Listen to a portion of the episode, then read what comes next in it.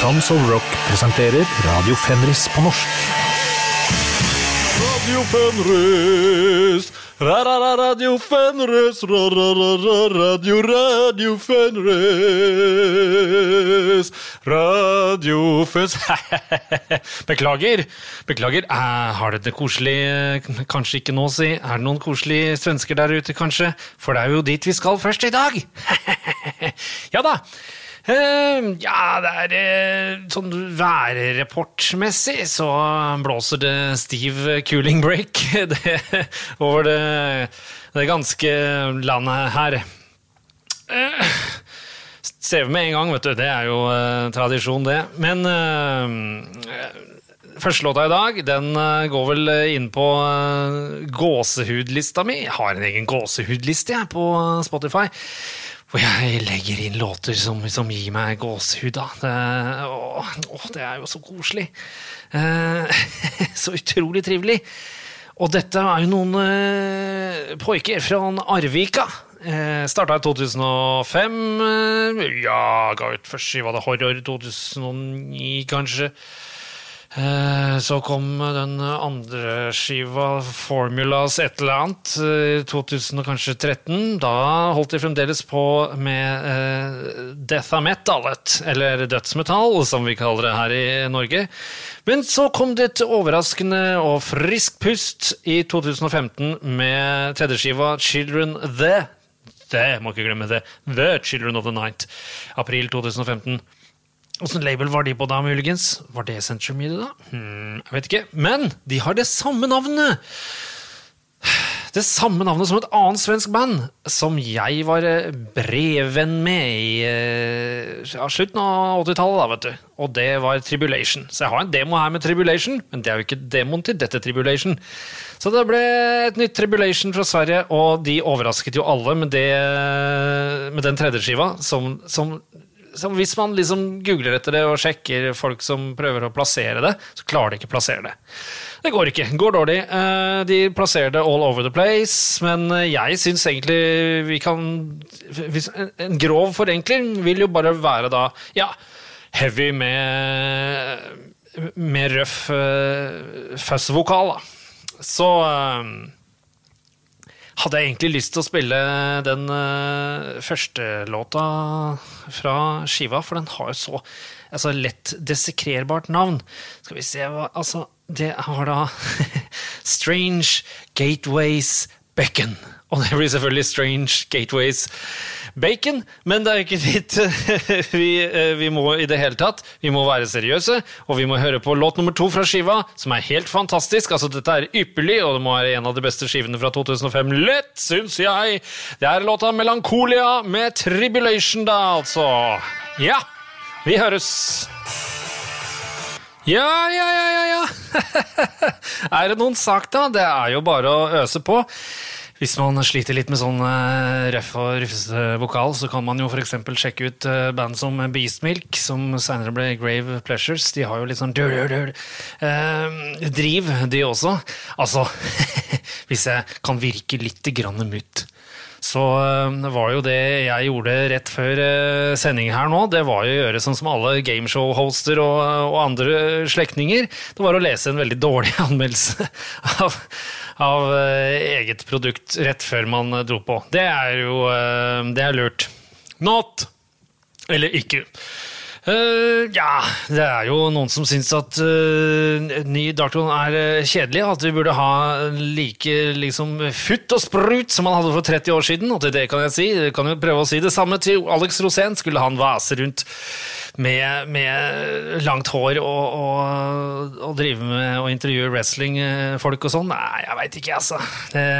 Man må jo prøve å få lov til å eldes litt med stil, føler jeg òg til eget forsvar så har vi egentlig alltid vært bare helt uh, fortapt i Candlemass i den første Epicus Domicus Metallica. Vi, så vi sikter kanskje litt mer den uh, veien. Og det gjorde man jo ikke direkte for 30 år siden. Men det, den, måtte, den, måtte, komme inn og innhente oss, den platen, og da, da, blir det litt mer sakte og tungt, vet du. Ja, nå må folk slutte å bry seg om det, og heller eh, løpe ut og kjøpe den tredje skiva til eh, Tribulation som vi hørte på nå, The Children of the Night står det Wikipedia-ryktet at det, det, det, liksom den henspiller på Creatures of the Night-skivetittelen uh, til Kiss. Håper ikke det. Den skiva er ikke min uh, høydare med Kiss. Jeg liksom ga meg litt på det eldre, jeg, da. Men vi fortsetter på Night-tema, da. I det minste. Med et uh, ja, litt sånn jeg, jeg, antar at det var litt sånn skrotnissete progrock-band da de starta i 1977 i Tyskland. For at Hvis du tar og sjekker ut tredjeskiva eller noe 1984-opplegg med tyske Gravestone, da, så låter jo ikke helt tight. Skjønner ikke helt hvordan de skulle liksom være på rush-nivå eh, noensinne. Men eh, nå er det jeg som er flåsete og streng, si. Det som skjedde, da, var at jeg gikk inn på den filialen eh, på Rebel Records eh, ved Egertorget der. Og eh, ja, det var vel kanskje 1985, den eh, Back to Attack-skiva deres. Den fjerde skiva den kom vel da, og da fikk jeg oppheng på én låt. og så bare var det sånn, Da hadde ikke akkurat penger den dagen. Bare rusha tilbake så fort jeg hadde penger. og bare, ja, 'Håper den skiva er der fremdeles.' håper den er der fremdeles, Ja, ja, ja. Kom hjem, og så bare Ja, ah, fader, det var egentlig bare den låta som var litt kul. Og så, ikke sant, når jeg skulle ha høyttaler og et eller annet i 1988, så gikk den skiva til salg. så fikk jeg litt mer spenn igjen eh, ut ja, 20 år seinere, si. og var det bare å dra på neseblod og, og prøve å få tak i den Gravestone-plata igjen. Og det gikk jo uh, kjempelett. Kom hjem, og det var fortsatt bare den ene låta som var kul. Eh, da, da var det litt fordi at eh, en australsk kamerat av meg, som har spilt i noen kule band også, han eh, sendte den og bare 'Fuck, dette er en klassiker! I Love The Night med Gravestone.' Og jeg bare hm, ja, det låter kjent. så, så sånn var den historien. Ikke minst da når jeg prøvde å høre på litt annen Gravestone, sånn 84 og sånn, så bare shit, han vokalisten blir du dødsfort lei av, da. Skikkelig kjempefort lei. Liksom. Det, det, holder ikke med små doser engang, syns jeg. da. Iallfall altså, for min del. Men uh, på I Love The Night her så, uh, så syns jeg alt per, uh, perfeksjoneres, og så har de den klassiske tekstlinjen We push you down, not treat you nice. dere, må bare høre, dere må bare høre det. Og for å finne spillelista, så vet dere, dere bare trykker på teksten på Spotify, og så trykker en gang til, og så dukker spillelisten opp, vet du. ja, da blir det I Love The Night, da, med tyske Gravestone. Right. Ja, ja, ja, ja, ja. Der hadde du Gravestone med I Love The Night.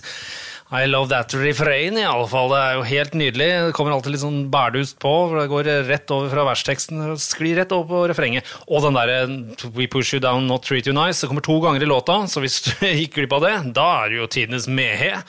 Uff. Nei, ja, det var ufint. Ok, altså tenk deg disse, disse liksom Prog-rocker, altså over til dette, og så én skive til, og så bare Nei, det funka ikke så innmari tror det var de som fortsatte under navnet 48 Crash, da, som i så fall er en um, dødskul låt med Susi Quatro. Den kan vi egentlig komme tilbake til uh, når jeg tenker over det. Men nå skal vi jaggu til klagebeltet i uh, Sverige. For det, har jeg lært på et uh, eminent TV-program som heter Svenske dialektmysterier. Det er noe av det beste du ser på TV eller på YouTube. Det er eh, rett og slett et eh, herlig program av en programleder som er ganske raff, men som jeg ikke husker navnet på, som går igjennom eh, rare dialekter i Sverige. Det er fint, men det er så gnellbelte.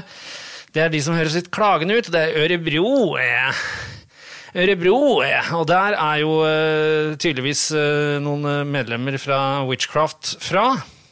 Sånn som jeg alltid oppfatta Ja, Witchcraft sin, sin start da, det var i bandet Norskjen, eller Norsken, som, som jeg trodde det var først. At de hadde oppkalt navnet. Ja, det er han norsken.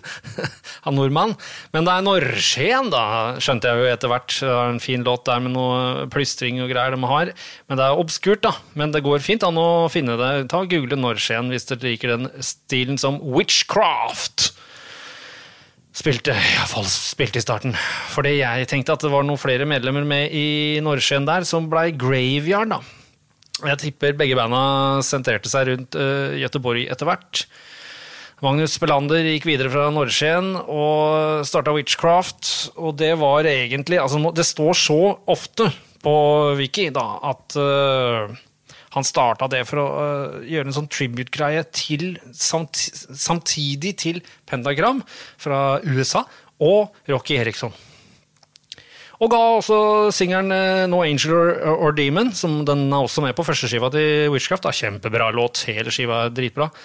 Den ga ut den singelen i 2002. Den hørte Lee Dorian, da, som vi husker fra ja, han sang i Napalm Death, og så ble han interessert i doom metal. du også, Lee! så koselig! Uh, og startet Rise Above-labelet, uh, hvor han ga ut f.eks. Uh, platen til Revelation. Så det viser seg at Lee Dorian og meg hadde rimelig lik uh, smak i doom. Eller musikksmak, kanskje, i det hele tatt. Ja, han hadde Rise Above-labelet og signa dem, og så blei det førsteskiva, da, som eh, vel kanskje bare heter eh, Witchcraft. jeg vet ikke, Og låta vi skal spille, er førsteskiva også. Nei, altså første eh, heter også Witchcraft. Hva? Nå roter jeg fælt her. Det må være, det må være noen som har holdt på med spork i hjernen min. Spork. Ja, tilbake til Witchcraft der, altså. Uh, trommisen slutta rett etterpå, og så viser det seg at det er trommisen i Eva Eastwood and The Major Keys som spilte på førsteskiva. Det visste ikke jeg før jeg gjorde research, og det er jo helt fantastisk! Andre fun facts da, det er jo at de etter hvert signa på Nuclear Blast, og de hadde jo gitt ut ganske ja, ymse da, i, på 90-tallet, syns, syns, jeg, men de, de, de prøvde litt uh, ditt og datt, og det gjorde de også på 80-tallet. De ga da vel ut første Righteous Pigs-skiva også, og der har du et tips til de av dere som liker skikkelig grindcore, som har da litt sånn ugly lyd og sånn. Første Righteous Pigs, Live and Learn, kjøpte jeg faktisk på Blitz, og den lukter vel uh, Blitz-vafler ennå, men uh, det var jo på grunnlag av at jeg hadde fått Righteous Pigs-demoen, da. Demoen hadde det dårligste altså democoveret jeg har sett i hele mitt liv. Virkelig. Righteous Pigs-demoen. Og den øh, fikk jeg vel da trada på cassette fra Nikke Andersson i Nilis. Så det er mye historie å snakke om her i det hele tatt. Eh, men da var vi liksom, da hadde Nuclear Blast endelig fått en, eh, en kjempeskive som jeg digga på, på banen eh, igjen, men, men, det var jo seinere i Witchcraft sin karriere. Nå er det jo snakk om første Witchcraft, og den hadde veldig veldig, jeg kan si lofi og retro-lyd. Man tenker tidlig 70-tall, men det kunne like, vært, like, gjerne vært liksom seint 60 og nesten. altså Det låter veldig, veldig, veldig Veldig, veldig retro. Nå er det noen som vil ut en dør her, så da må vi bare fleske til og spille Witchcraft Take One. Så bare, det er bare å nyte. Dette her Altså, jeg og eh, Eller det heter jo ikke det. Det heter eh, Gro eh, og meg. Hun hadde jo program da, på eh, P3, var det vel. Hun digga det som bare det. Jeg digga det som bare det. Og vi dro og feira noe bursdag sammen. og så uh, Witchcraft Ja, det kan nok ha vært på John D, uh, tipper jeg. Det var kjempemessig. Da, var vi, da hadde vi allerede bare hørt og hørt nihørt på skiva. Ok, Witchcraft med Witchcraft. Det er bare å nyte alt. Ja. Så der, ja. Bam, bam. Ja, da vi først hørte dette, altså det, da hadde vi slitt med mye moderne lyd som skulle ta over eh, metallscena i 15 år, og det her var så veldig retro, og det var, ble et statement for oss, da. Så skulle det være på norsk, da. Statement med her og statement med der. Men uh, det ble nærmest et manifest å høre på denne her, og prøve å pushe den. Kan ha vært en av grunnene til at jeg skaffet meg computer også. For at jeg fikk gløden over meg, og det er bra ting der ute. Nå må ting eh, opp og fram. Dette kan, kunne jeg hjelpe til da med, tenkte jeg, vet du. Så da ble det mye pushing av band eh, siden, siden dess. Jeg er 15 år nå. Følte jeg holdt på litt sånn i 87 til 90 også, og pushe en del andre band og greier, men uh, dabba litt av. Men det uh, tok seg virkelig opp da, i 2005-ish. Ja, ikke sant? Jeg var jo på MySpace og alt det. altså kongen av campingplassen, uh, kongen av MySpace. Nei, og for å det nok uh, tøv. Det er stort for meg at trommisen i Eva Eastwood and The Major Keys, hvis det er sant, spilte på denne, for det er voldsomt fan av det. Og hvis det er noen som lurer på hva Eva Eastwood and The Major Keys er, så er det veldig retro 50s. Uh, rock, kan vi si. Ja. Og tror du ikke vi skal til Sverige enda en gang. Til Växjö i 2005? Ha. Å jo da. Ja, nei, det altså De øh, kom jo med demoer og greier, og det ble fort spredd i undergrunnen, som da fungerte utmerket. Og alle vi på Kolbotn digga det nihardt. Det er snakk om Antichrist. Og i dag, når jeg skulle pelle fram denne låta jeg skal spille, så merka jeg også at demogreier ligger på på Spotify også, med et gult cover, så det er bare å kaste seg over det også. Det er en låt der som heter Put to Death, som er spesielt interessant, syns jeg. Nja Denne debuten, eller den skiva som jeg digger, da, Forbidden World, den kom på High Roller i september 2011, og verden var jo ikke den samme for meg, for da kom det en så solid trash metal-skive som, som, var liksom Det var bare trash. Og gitarlyden og liksom feelingen var sånn andre Possessed-skiva, som heter Beyond the Gates. Og den uh, har jo en veldig høy stjerne hos oss i Dark Throne, så det var jo helt utrolig at noen valgte å liksom ikke bare makse på føssen og, og tjukk tjukkheten på føssen, men hadde litt sånn, litt sånn spinkle gitarer. Det var dødskult. Og de så kule ut, som svenskene alltid gjør. Og det var Ja. Amazing. Ja, vi var vel nede der og, øh, og var DJ på Trøgstad på Alaska også, sammen med ja, det var vel Nekromantiol. Sikkert 2011-2012, og ja, jeg fikk være DJ, vet du, og det var bare kos. Og så fikk jeg sånn visittkort av han ene i øh,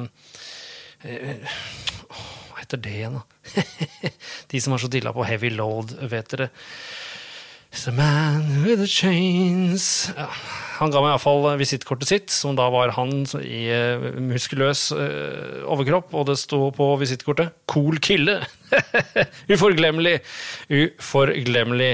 Um, ja uh, Da er det bare også altså Det er så mye å velge mellom av kule låter med Antichrist fra den første skiva, for den hørte jeg på 36 ganger, så vidt jeg holdt telling på på ganske kort tid. Ja, det er ikke sånn det er lurest å komme inn i en skive. Det er best å liksom høre på Hvis du får dilla på noe nytt, da.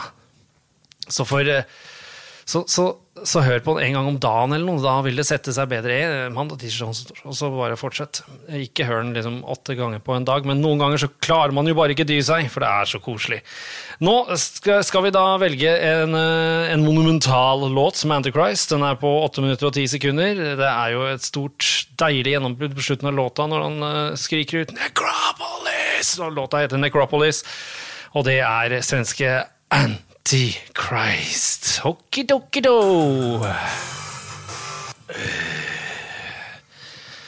Der fades Antichrist ut på uh, det motsatte av uh, den type fadinga som man fant på 60-tallet, da man fadet på mellom to og tre sekunder. Her var det 30 sekunders fading. Det er herlig. Alltid lurt på hvordan, uh, altså hvorfor folk sliter litt med at Darkman ofte fader låtene sine. Skjønner ikke. Liker fading på låter. Liker lang fading på låter også. Heller det enn kjapp fading, si. Høy, høy. Men altså, Antichrist holder jo fortsatt på. Ga ut skive for noen år siden. Var litt mer um, På et slags vis death metal-vib over den. Uh, så jeg holder meg lett til Forbidden World, jeg. Men uh, det er bare å, å, sjekke ut og sjekke ut. Nå skal vi til uh, et sjeldent land i, uh, i tungrockens historie, og det er jo uh, Nederland. Og der var det et par tvillinger som heter Gris og Gerhard Kuertz, Som sang og underholdt for familien sin allerede fra sånn 1960. Og så var de vel på noe sånn talentshow. Uh, Singing Twins het de vel da. Og ble pelt opp av basspilleren Hans Sich. Ja, slo eh, pjaltene sine sammen og ble inspirert av sånn beatmusikk. Dere kan jo prøve å google det, men eh, jeg ser på det som at det også kan være litt sånn kul filmmusikk, og det kan være beat fra, som man gjerne legger på dansescener i, i coole filmer fra 60-tallet. Men, eh, men altså skal man virkelig gå inn i Beatens historie, så er det jo Mercy Beat da, som Beatles slo seg på. Som, og også var da det første ja, første sjangeren i England som var eh, knyttet til et sted. da. Det var også Var det, var det Brum? Birmingham og litt Kanskje London? Jeg husker ikke. Det er ikke så viktig, ass. Og så sjekke progresjonen til det bandet vi snakker om nå.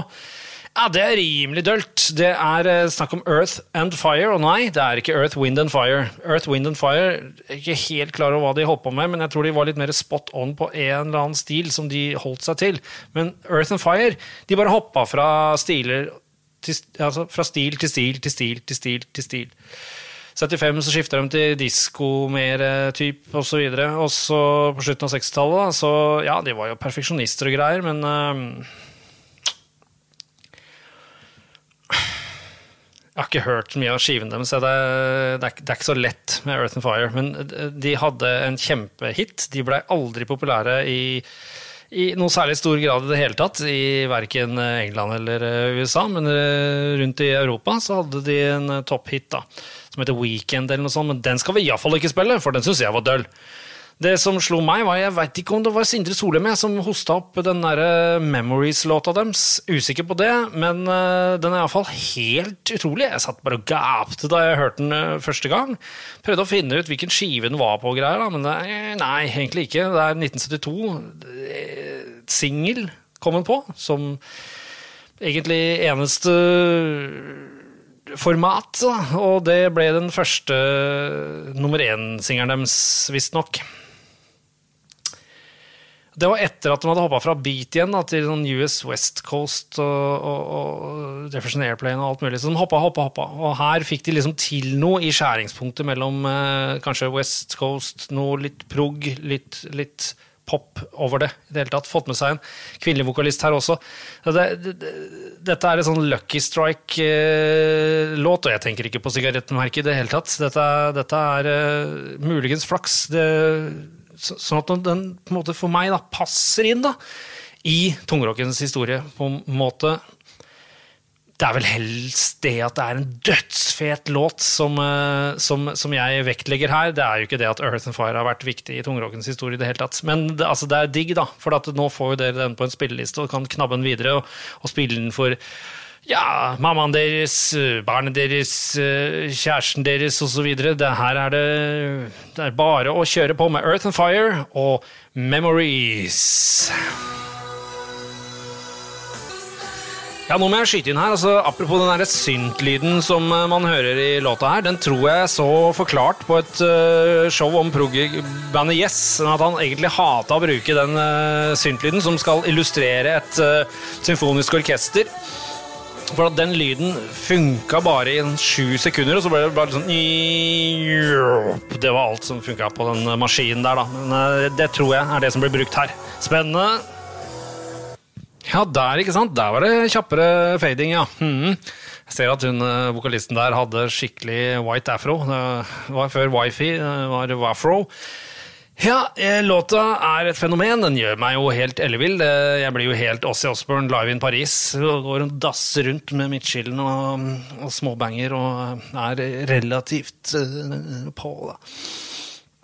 Så det var Earth and Fire med Memories-låta. Så det var en godbit til dere. Ikke voldsomt viktig i tungrockens historie. Da går vi videre til et selvproklamert retro-heavyband fra Philadelphia, kjent fra både Tom Hanks-filmen og Osten. eh, og det er da i staten eh, Pennsylvania. Pennsylvanian Hunger, som det også er kjent som. Eh, platen er selvtitulert, så den heter bare Sumerlands. Rart bandnavn. Og den slo igjennom som kule i, i 2016. Kom på relapse, alle var enige at dette var helt fantastisk. Kan det være vokalisten fra Hour of 13, da? Vet ikke. Minner veldig. Men altså, Summerlands ja, Det var Folk liksom huska det, det var så rart bandnavn, og så, og så stoppa det nesten bare der. Jeg vet ikke. Har de gitt ut noe nytt, da? Dårlig research igjen, da. Men altså, antageligvis uh, beste, eller uh, noen av de aller, aller, aller, aller, aller, aller beste heavy metal-skivene i 2016. Summerlands med låta The Guardian. Uh, skal vi si så mye mer? Nei, fader, nå får det være nok babbert her. Jeg syns vi bare skal spille Altså, det er Med den vokalisten og alt, det har et sånn trist preg. Det blir litt trist-heavy, da. Men i det hele tatt, plata er så bunnsolid og så digg så det er bare å løpe og kjøpe Summerlands-skiva, som heter Summerlands. Og det må vel finnes eh, eksemplarer der ute i, i omløp ennå. Jeg tipper denne her kommer til å bli eh, veldig mye verdt jeg, om 20-30 år, vet du. Så da kjører vi The Guardian-låta med Summerlands. Der er vi i gang, vet du.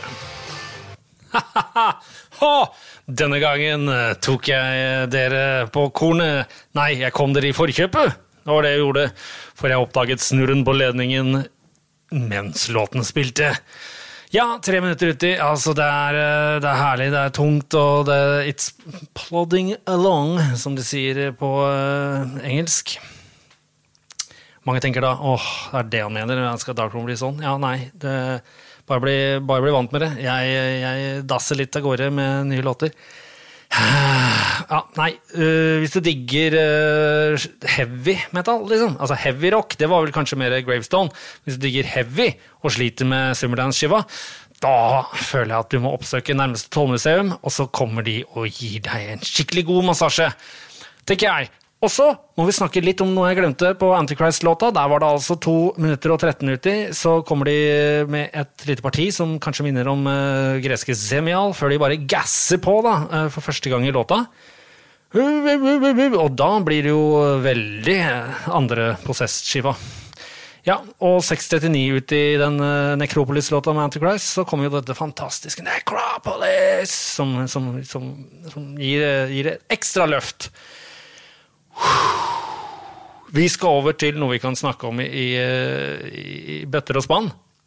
Det er jo det mest uh, solgte Ja, mest solgte singelbandet i, i, i, England på 70-tallet. Men altså, det var ikke noe kort vei dit. Starta sånn 64-66 under andre navn. Det var Wolverhampton-gutter. Jeg oppdaga det bandet først via den derre Dortmund-hallegreiene når Quiet Riot spilte to låter, men jeg visste jo ikke at det da var Slade. Med Come On Feel The Noise og Mama We're All Right uh, Now. Ante ikke det, men det som var spesielt med, med Slade, da, da, det var jo det at de i midten av 70-tallet da flytta de til USA for å slå gjennom der. Det gikk ikke veldig bra, og det, liksom, ja, det begynte å dale litt nedover karrieren. Og så ja, plutselig så fikk de sjanse til å varme opp for Ossi i 1980, på var det Reading-festivalen eller noe sånt. Og da tok eh, England de tilbake du, i, i, sine, i sine klamme hender. Og det ble en liten opptur igjen. Eh, og så slo de endelig igjennom også, da. I eh, USA, fire år seinere, da er det 1984, med en låt som jeg digga skikkelig. Det var Run Runaway. Og så var det vel Ja, det var en til. Fra det jeg tror var Kamikaze-skiva. Husker at jeg sykla nedover Røyskattveien oppå Helleplassen, Tårnåsen der, og bare tenkte på den at nå ja, Koselig, skal jeg hjem og høre på den? Eller kanskje jeg hadde på Walkman, faktisk, for det var jo 1984, og da kanskje sikkert 1985. Og jeg tenkte at dette her var veldig kommersielt, da, gitt. Men altså, det, allikevel så var det veldig koselig. Og det er jo fascinerende, da. De måtte liksom feile i USA én gang. og så måtte det bli populære i USA nesten ti år seinere. For så at det liksom, da ble det musikkvideoer som ble sendt på eh, og, eh, altså engelske Sky Channel, og da fikk vi endelig se det på Tårnåsen. Da bare sånn Ja, Slade er kult. Litt, iallfall. Mm. Og så var det bare det å finne ut at uh, Quiet Right-låtene faktisk var Slade, så da ble Slade litt uh, enda kulere. Men altså, man brukte ikke penga sine på Slade allikevel. Så det er jo først i ettertid at uh, man har liksom, på grunn av en, en jeg kjenner, en, en, en bonde, som, som, tenkte dette, altså, dette må du høre litt mer på, så hører jeg litt mer på det. Og da finner jeg den første tungrock-låta til Slade, da som, altså, som, jeg mener er skikkelig tungrock, eh, første tungrock-låta til Slade, og det er fra Det er fra Slade. Slayed, altså nesten Slayer. Bare en D på slutten istedenfor en R. Slade? spørsmålstegn. November 1972 kom den. Eh, det, hele skiva kom inn som nummer én eh, i både UK og Australia, sier Wikipedia. Førsteskiva fra 1969 floppa. Uh, Animals-bassisten Chandler var det vel. Gikk inn som manager, og så floppa jaggu andreskiva også, men da var de begynte å være innpå noe, da. Så kom det Slade live og greier som, som, som charta bra, og så kom denne Slade. Slade? Spørsmålstegn. Ja, merker at jeg, til og jeg syns dette er litt tørt og kjedelig. Men altså, jeg tror ikke det gikk så innmari bra etter at uh, de, de, slo gjennom uh, for andre gang der i 1984 i USA sånn, med Run Runaway og den Away Away og, Fader, at ingen kan liksom bare komme gjennom eteren til meg nå og gi meg den andre låta de slo gjennom i USA i 1984. Men det er ikke så viktig. Det er jo 70-tallet som er Slade sin store greie. Veldig lett gjenkjennelig vokalist, vet du. Røff kis. Ja da. Så vi skal til og det er ikke en låt som jeg tror uh, har vært en av de mange mange, mange hitsene deres. De er jo kjent for julelåt og alt mulig. Altså, Slade, du kommer ikke utenom dem, men vi kan presse de inn i tungrock-universet via da Quiet Right, som gjorde jo en fantastisk jobb med å covre dem da, i 1982 eller 83, eller når det var i Dortmund-hallet der men også denne sangen vi skal spille nå, som heter Man Who Speaks Evil. Og da kan du allerede eh, merke at det sniker seg inn en litt mindre trivelig stemning. Erstattet av en litt tyngre en, og det er jo det vi er ute etter. Det er jo tross alt Mao Tse tungrock vi er ute etter. Slade med Man Who Speaks Evil. Ja da! Slade, Man Who Speaks Evil.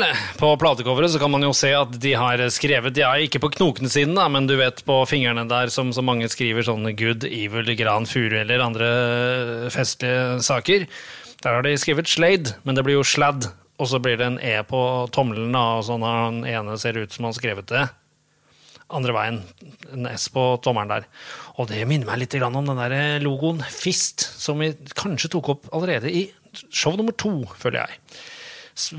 Veldig spennende. Not. Og så er det en i baris, eh, og det er alltid sånt som blir lagt merke til av eh, skiskyttere og andre utløper, eh, utøvere, særlig på vinterstid, da.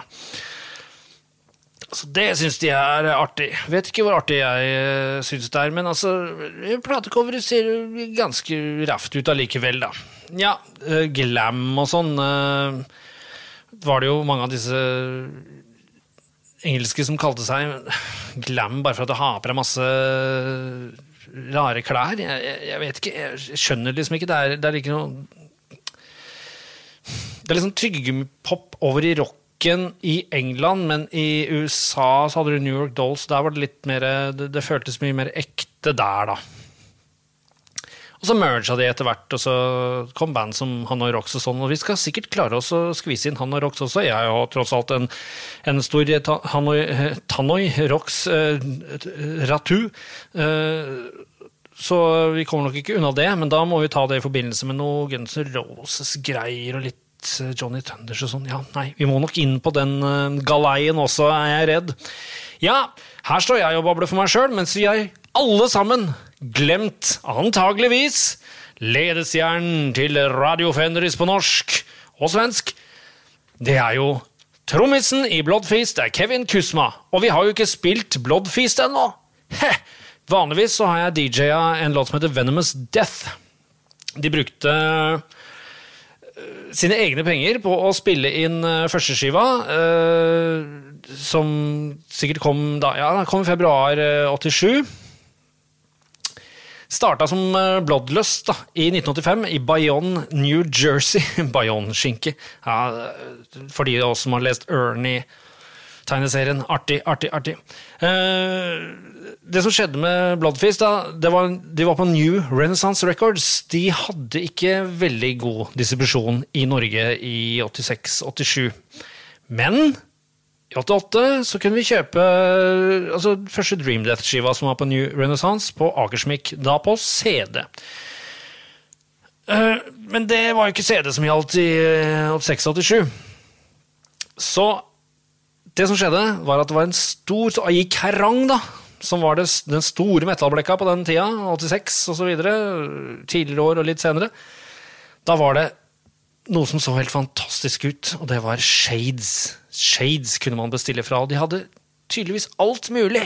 Og de var flinke til å skrive sånn fristende sånn eh, relaterte artister vet du, etter, eh, etter bandnavn og, og, og platene og stil og greier og sånn. Så der, da klinte jeg til, jeg tror jeg, i eh, januar-februar 1987. Eh, og bestilte en sånn seks-sju skiver fra, fra, Shades. Så pakka kom tilbake, det, men altså da Det var jo på en måte mitt møte med en undergrunn som ikke var undergrunn. Altså, du har undergrunn de, de, skivene som ikke har like bra distro som andre. Det er derfor du bestiller de på, på, på sånn postordre, ikke sant? Og så var det den reelle undergrunnen som sant, besto av demoer, stort sett. Og den var fet. Men det jeg fikk tilbake av skiver da, det var ikke, det var ikke like mye fett. Kanskje jeg hadde også bestilt litt uh, feil skiver og greier, men det var liksom Ja, jeg fikk jo Mortal sin australske utgave og greier, som sikkert er dritmye verdt, men kom liksom aldri inn i den. Kom ikke så veldig inn i Bloodfeasten heller. Men altså, den hadde jo en, en, en Plata het jo Kill for Pleasure, som nesten var Pleasure to Kill med Creator, og Pleasure to Kill med Creator, den var jo da så bra at liksom Hvis det er et band som heter Bloodfist og har en skive som heter Kill for Pleasure, ja, da må det nesten, må det nesten være like bra, da. Nei, var vel ikke helt det. Ja, de spilte jo altså Det var mest vokalisten som hadde en slags sånn underground metal-vibe, men det er litt vanskelig å få, få grep på låtene på første Bloodfist-skiva. Så la jeg merke til i dag når jeg kontrollhørte hele røkla, var at B-sida var egentlig best. Og vi spiller da siste låt på skiva. RIP, som uh, kan bety uh, rallende interesse for uh, prostata, for eksempel. Og det er vel det vi får sagt i dag. Kevin Kusma han fortsatte han og ga ut eh, en Samlis med Blood Feast. Starta opp sitt eget label og sånn for alt. Kevin Kuzma hadde blodtroa på Blood Feast, altså. Men jeg veit ikke. De ga også ut en andre skive, dvs. Si, de, det var visstnok en demo som ble utgitt. Sleit jo litt, da. Men eh, det er litt Låtene hadde ikke de helt store, store riffa.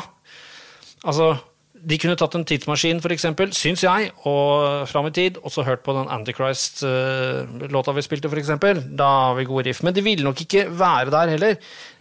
De kom liksom midt i trashbølgen, men samtidig så hadde de ikke veldig mye sånn palm-mute eller chugga-chugga-riff. da. De hadde mye åpent. Så jeg kan tenke meg at eh, de burde egentlig vært stæsja litt mer sammen med, med crossoveren, hvis de hadde blitt ja, sant, fronta som et crossover-band, hadde kanskje gått bedre for dem. Hvem vet? Kanskje Kevin Kusma vet. Men vår ledestjerne Kevin Kusma og bandet hans skal her få lov å framføre RIP. Vær så god, og tusen takk for i dag.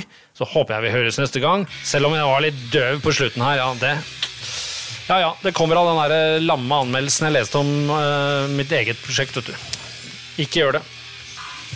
Og helt på slutten, jeg legger jo merke til at den RRP-låta her altså, det har vært mye bedre av å bli lumpa sammen med band som Wehrmacht og Accused, det bandet her. Men jeg tror det ble framstilt mer eller mindre som et metal-band, så ja ja. Vi, vi snakkes!